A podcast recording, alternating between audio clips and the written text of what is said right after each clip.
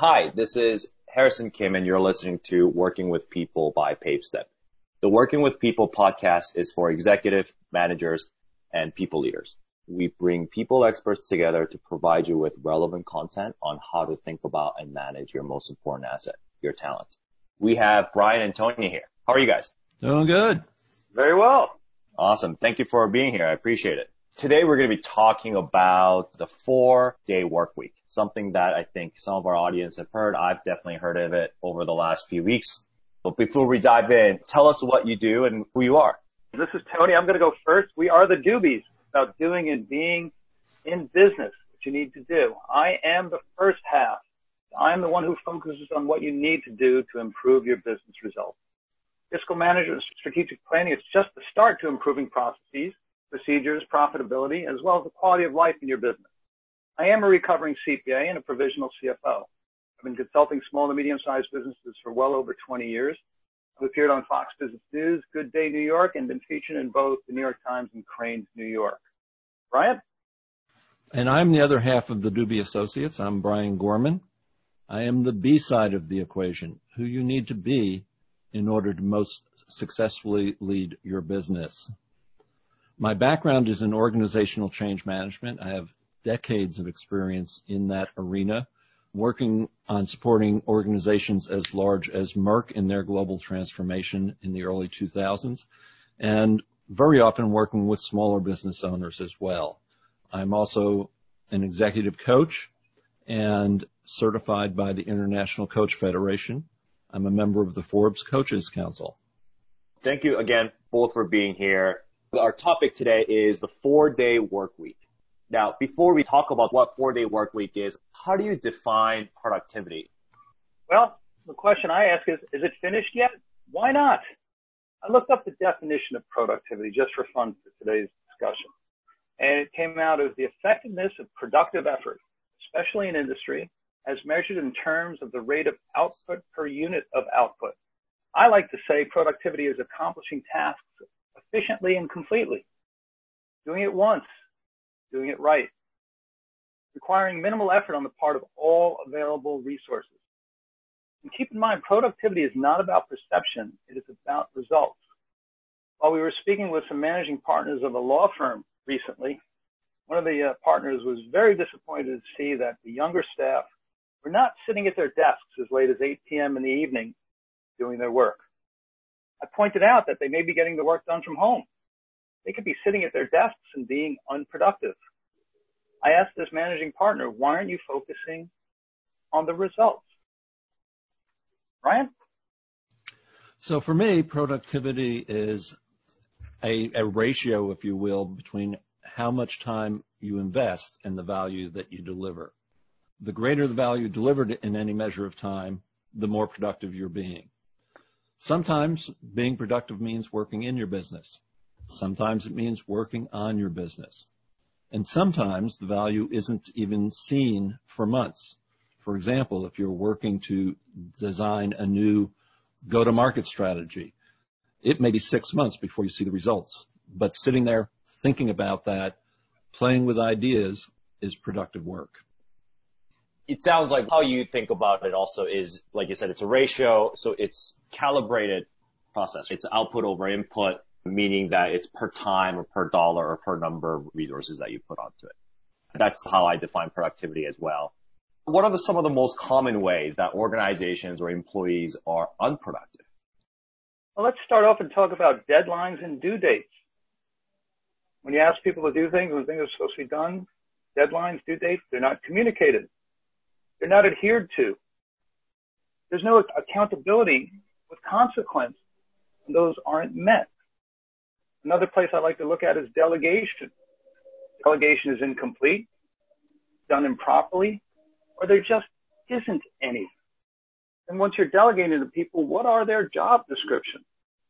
Typically, they're unclear, and that, that contributes greatly to unproductivity processes are not structured. And that's going back to Brian's earlier point where there's been no investment of time creating efficient procedures and documenting them so that they can be repeated. Mm-hmm. And lastly, I mentioned deadlines and due dates not being communicated. Going back to my favorite movie quote of all time. I just used it with a client recently when we were talking about their underperforming accounting department. The number one culprit who contributes to unproductivity in a business and is a significant cost factor is failure to communicate. All yours, Brian. Thanks, Tony. For me, there are really two things that I want to add here. One is productivity is lost based on all that stuff that Tony's talking about. When the work gets to the manager and it's wrong, or when the work doesn't get to the manager and it's needed. Managers, C-suite executives playing firemen is a great source of unproductive behavior. Mm-hmm. The other big thing is not knowing what it is that motivates your employees to get up and come to work in the morning. There are a number of studies that show that the major or certainly a major reason for millennial turnover is a feeling of not being valued, a feeling of not doing something of value. If you don't feel valued, if you don't feel that you're doing something of value, you're not going to be as productive. Uh, I'll just very briefly reference one study I read that looked at custodians in hospitals. And some custodians in hospitals just barely would manage to get their work done in the allotted time. Mm-hmm. They saw themselves as custodians. But there were others who saw themselves, for example, as healers. And, and they'd get their work done and then they'd go visit patients who they had noticed haven't had visitors. Or there was a, one example where a custodian, the first thing she would do when she walked into a patient's room would be to look at the ceiling. And when the researcher said, why are you doing that? She said, what do you think the patients are looking at all day long? I want to make sure it's clean. So don't be a fireman. Give them the deadlines. Hold them accountable. And find out what motivates your employees and work with that to align the work they're doing with what turns them on. So that makes sense. So you've talked about process, delegation, motivating employees more effectively. Outside of those, and more tactically perhaps, how can organizations improve productivity? What are some of the tips and tricks that you've seen that work really well? Um, and especially as today, you know, right now we're in the middle of the coronavirus situation. If there's anything relevant to that aspect of it as well in terms of remote working, that would also be very beneficial. So the first thing Harrison, is learn to say no. Mm-hmm. We're all very good at saying yes. We sometimes say yes to bad ideas. We often say yes to good ideas. And it can't all be done and it doesn't all need to be done. So learn how to say no to that which is not essential for business success. Focus on business imperatives, not good ideas. Tony. Just going back to making that investment in the system, it's important to get input from everyone involved. It's not a dictatorship. Ask the people that are working through the process, what's the best way to do it?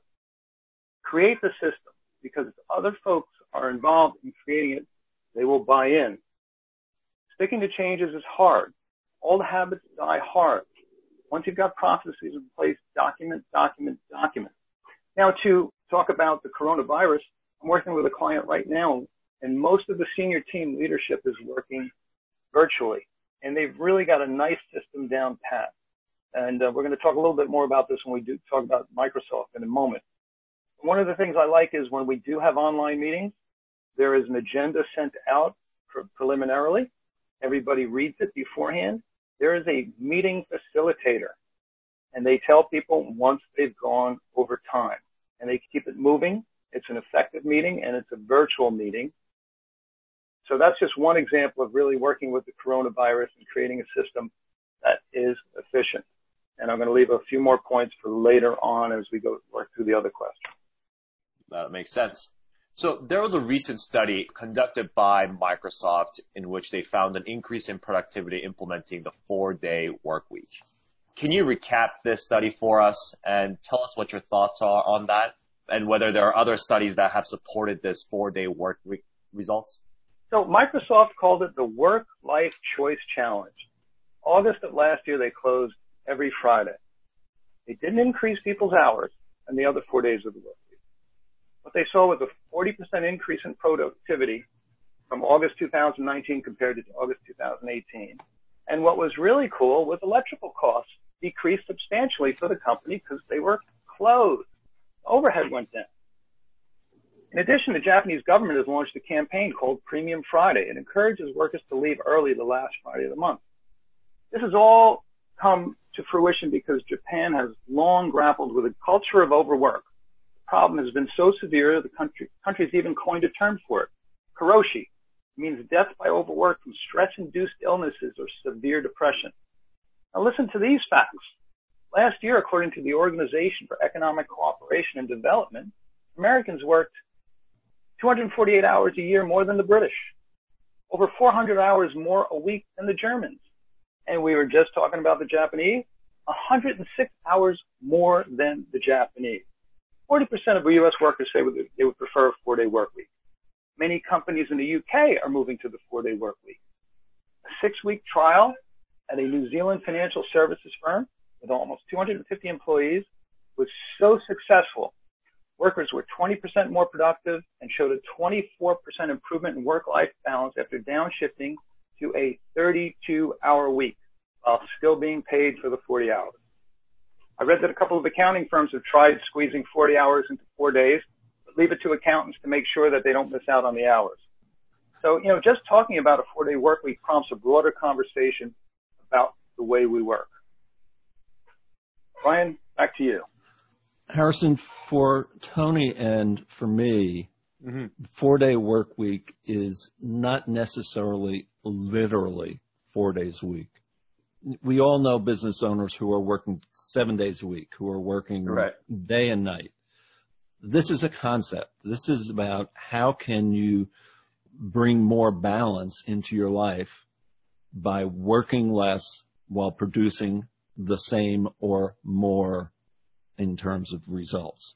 So it might be going from five days to four, or it might be going from five days to three or three and a half. Mm-hmm, mm-hmm. It might be going from seven days to six days or five days. So what it sounds like is that their productivity went up from a relative perspective, but from a company's perspective, has at the absolute output increased also from these experiments and pilots of the four day work week or whatever uh, the you know the length would be? Yes, but according to both studies, the output was was reached in both the New Zealand example and the Microsoft example. Yeah, wow. It was you know the productivity. There were results. Those findings are based on the results. So yes. Got it. So it wasn't about per time. It was about absolute output. Yes. Got Definitely it. was. Yep. Mm-hmm. Got it. One of the interesting things, and, and I've seen studies on this, and we all know it's true from our own experience. Work expands to fill the time available. And if that report isn't due until five o'clock Friday, it's probably going to take until about 4:50 to get it done.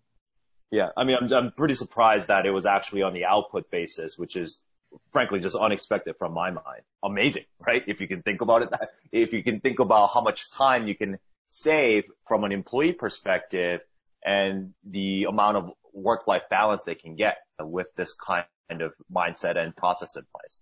Definitely. How does the four-day work week address the common unproductive problem? Because there's got to be a reason why this is working and/or this seems to work. And I know I think you guys have started to talk about that a little bit. But what do you think the biggest drivers of higher productivity in these four day work week or, or, you know, any kind of processes similar to that is?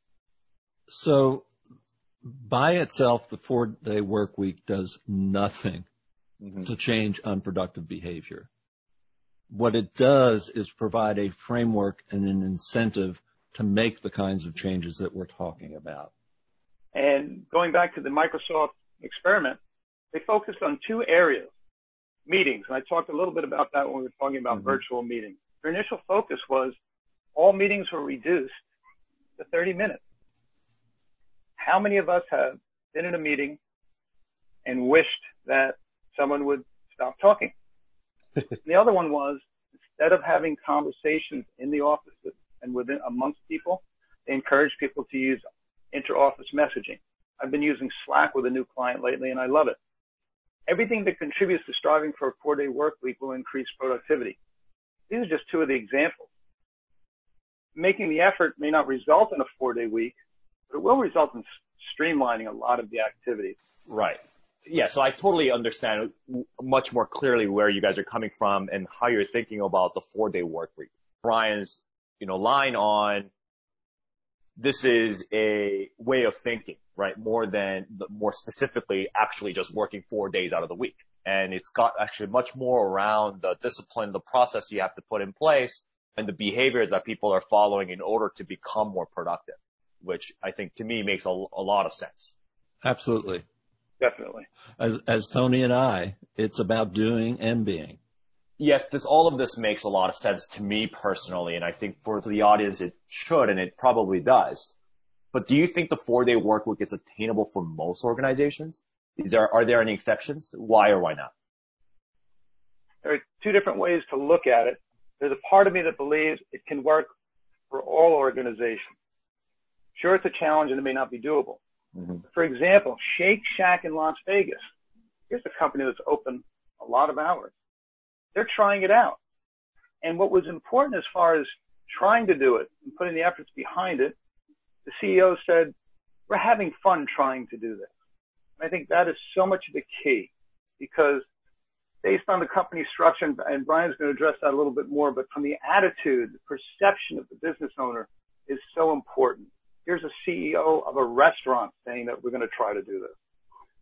Recently, I was speaking to a group of what was allegedly an elite group of CEOs. I introduced the four day work week and I was met with such underwhelming silence. In fact, it was dismissed immediately. I don't know how elite they were, but there it comes down to the perception and the belief that it can happen. And I think, from, from a psychological perspective, any company can try to do these things because it's about streamlining what they do. So believing that you can do it is like believing that you can make some changes to help your business.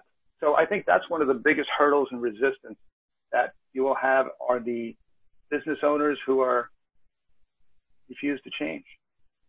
Brian? So picking up on, on what Tony's talking about here, we regularly work with business owners, put aside for a second the four day work week, who have visions of where they want to take their business. And we really work with them to build strong belief in that. You know, this is not just wishful thinking. There's actual neuroscience about developing new neural pathways to achieve, help you achieve what you want to achieve. So from that perspective, I absolutely do believe that if the business owner wants to bring the business to a four day work week, they can. Now, for some businesses, they need to be available to their clients seven days a week or five days a week or whatever that might be. And in those cases, you need to put in some extra time figuring out where are your high client demand times where you need to bring in more of your staffing and, and where are your lesser demand times. I think the one place that it becomes economically challenging is in those environments that have to be open 24-7. Because if you're reducing the work hours of all of your employees, you need more employees to cover that time. It, it may not be right for everybody, but there's definitely a big benefit in having the mindset to try at the minimum and that it can work for your business. So that makes a lot of sense. Can you comment on the importance of work-life balance and productivity? Absolutely. Productivity requires physical and mental presence. We're most productive when we have a high level of physical, mental, emotional, and spiritual energy. Working seven days a week, working 16 hours a day, depletes all of those sources of energy for us. So overwork, burnout hurts productivity. One of the important things about balance though, Harrison, is we have to keep in mind that it's dynamic. And Tony mentioned at the beginning of the podcast that he's a recovering CPA. There are times of the year when CPAs have to be working five, six, in some cases seven days a week. But bring balance to that. Don't just cut it back to five after tax season. Make arrangements so that maybe it's two or three days a week or four days a week. Balance is dynamic and it is achievable and it's critical for successful business productivity. And just in closing, you know, in the companies that have tried it, it's clear that individuals given less time to complete tasks, along with the opportunity to spend more time at home, their productivity increases. And I do like to think that you have a family at home and you also have a family at work. And you look at that work-life balance.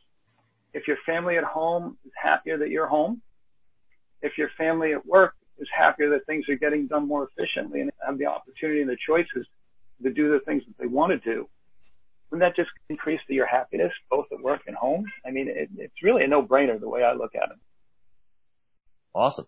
Well, thank you both for your time. I really appreciate it. I think this is, you know, one of the more controversial topics for sure uh, over the last several months in the world of work and world of HR. I really appreciate your insights and tactical advice here. Where can the audience find you in your thought leadership?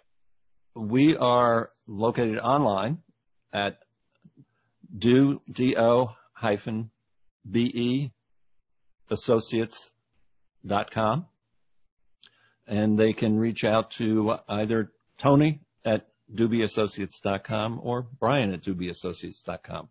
We're on Twitter as well and soon to be on Instagram. And soon to be having our own podcast. Awesome. And just well, remember when times get tough in business, it's Do-Be time.